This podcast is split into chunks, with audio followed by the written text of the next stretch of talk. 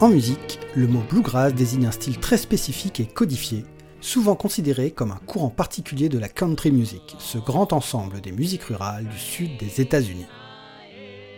Contrairement à la plupart des styles musicaux dont on peut rarement attribuer l'invention à une seule et même personne, les historiens et musicologues sont unanimes pour dire que le bluegrass a été initié et formalisé dans les années 1940 par Bill Monroe dans le cadre du groupe dont il était le leader, The Bluegrass Boys. Une formation historique qui a d'ailleurs vu défiler dans ses rangs plus de 150 musiciens entre 1938 et 1996. Incarnation des origines géographiques et culturelles de son instigateur, le bluegrass a pour fondation les musiques traditionnelles des montagnes des Appalaches à l'est de l'Amérique du Nord ce répertoire étant lui-même constitué des chants religieux et des ballades anglo-celtiques apportés par les familles britanniques protestantes ayant migré au XVIIIe siècle.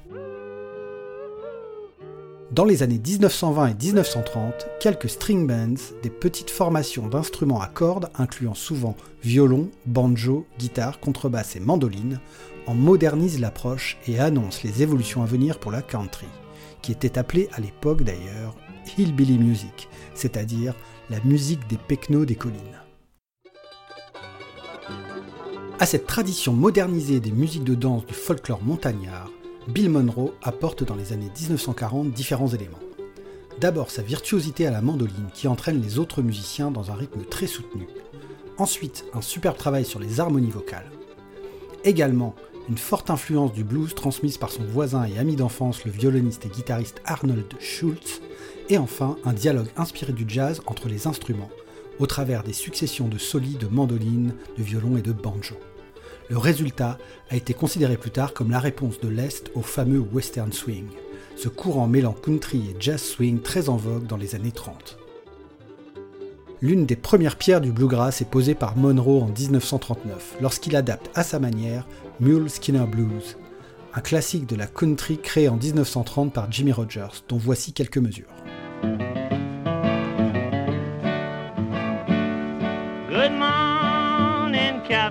Good morning, shine.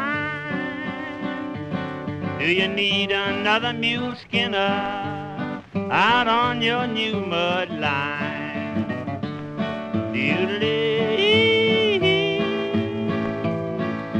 Voici maintenant la version de Bill Monroe enregistrée en 1940.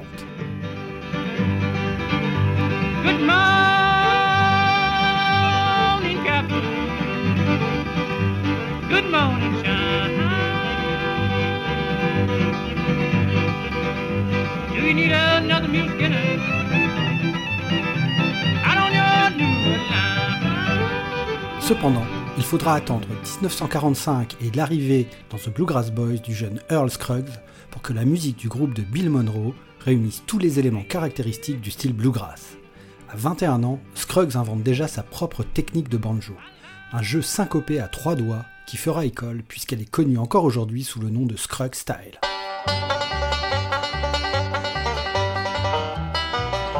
Dès 1948, Earl Scruggs et son compère guitariste Lester Flatt quittent The Bluegrass Boys et créent leur propre groupe, Flat and Scruggs and the Foggy Mountain Boys. En étant parmi les premiers à jouer à leur façon et sans Bill Monroe cette musique qu'il a imaginée, ils participent à faire de cette esthétique un style musical à part entière. De 1945 à 1954, c'est l'âge d'or du bluegrass. Des dizaines de groupes se forment, la plupart sous l'impulsion d'anciens membres des Bluegrass Boys, tels des disciples du grand Bill Monroe. Après une période plus creuse, c'est à la faveur d'un regain d'intérêt pour les musiques folk américaines au début des années 60 que le terme bluegrass est finalement choisi pour nommer cette musique, en hommage à la légende vivante Bill Monroe, désormais surnommé The Father of Bluegrass, le père du bluegrass.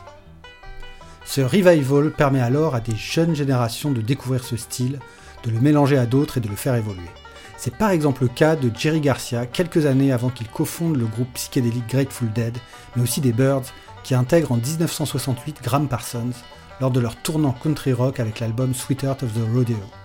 On entend par exemple ici leur adaptation bluegrass de la folk song Pretty Boy Floyd, écrite par Woody Guthrie en 1939.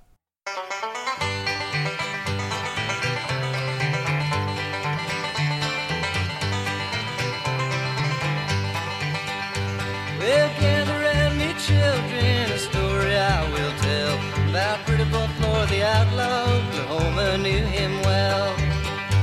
It was in the town of Shawnee on a Saturday afternoon. His wife beside him in a wagon as into town they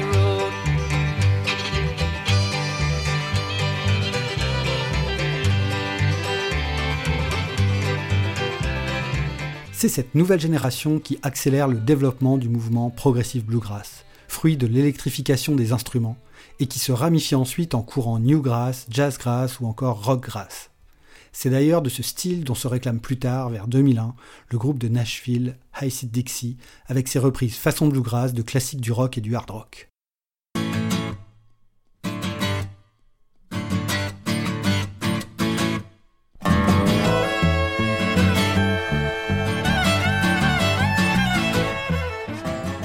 Un concept repris dans les années 2010 par le groupe finlandais Steven Seagulls, qui y ajoute également quelques touches de musique traditionnelle de son pays.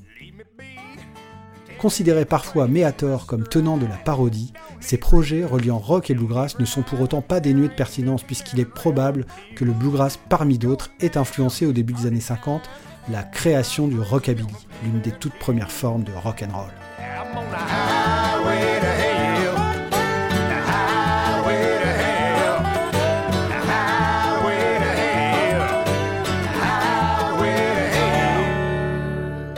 Enfin, et pour finir avec une chanson qui a traversé les époques, mentionnons l'un des seuls groupes à avoir pu rivaliser avec celui de Bill Monroe, The Stanley Brothers and the Clinch Mountain Boys, que l'on associe généralement à la plus pure tradition montagnarde.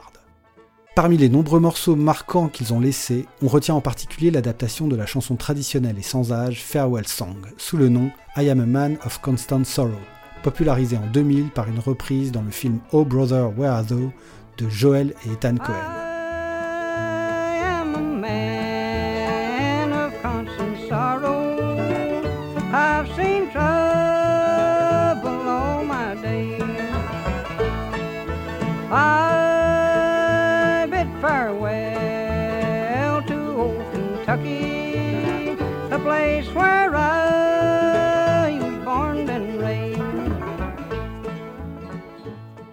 Mais au fait, pourquoi le groupe de Bill Monroe s'appelait-il The Bluegrass Boys?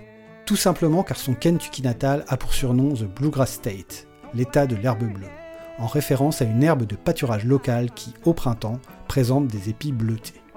Une musique bien ancrée dans un territoire comme une plante dans la terre.